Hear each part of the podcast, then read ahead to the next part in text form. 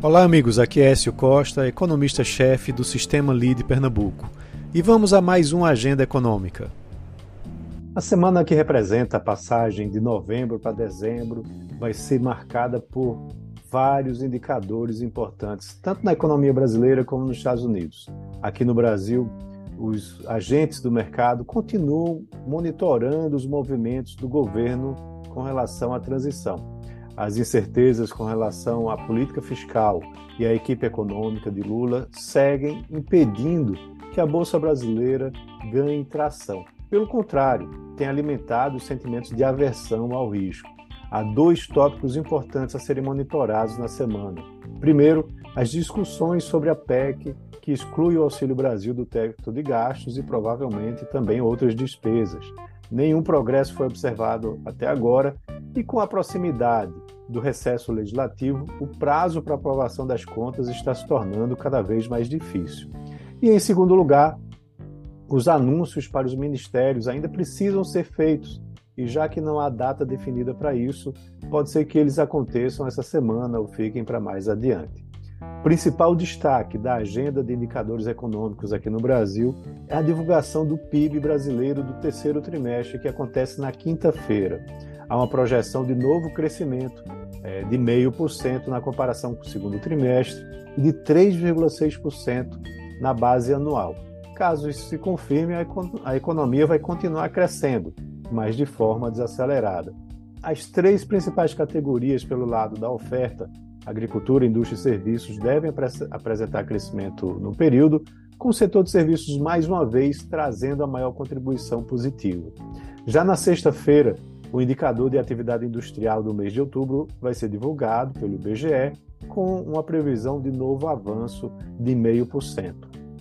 E a semana também vai ser marcada por dados importantes de emprego. O CAGED é divulgado na quinta-feira e a PNAD contínua que divulga a taxa de desemprego na quarta-feira.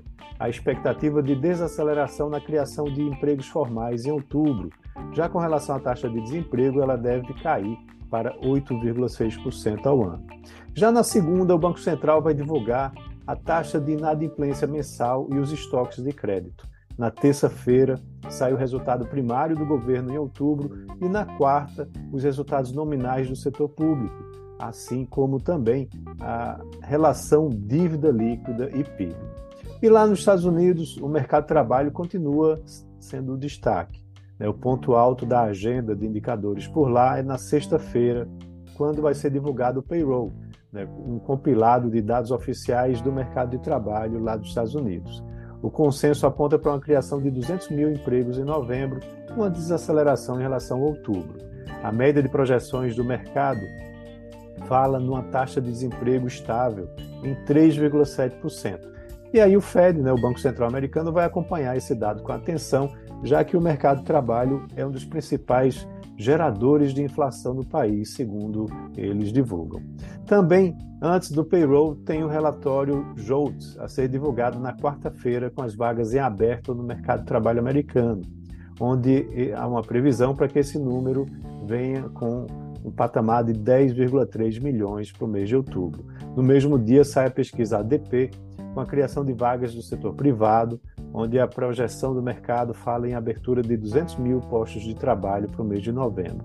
Outro ponto importante é o discurso do presidente do Fed, né, que vai indicar na quarta-feira para onde vai a política monetária do país. A próxima reunião do FONC, né, que é o Comitê de Mercado Aberto, vai acontecer em 14 de dezembro e vai ser a última do ano, onde 75% dos agentes de mercado esperam por uma desaceleração no ritmo de aperto, prevendo uma alta de 50 pontos base, ao invés de 75 pontos base, como aconteceu nas últimas quatro reuniões.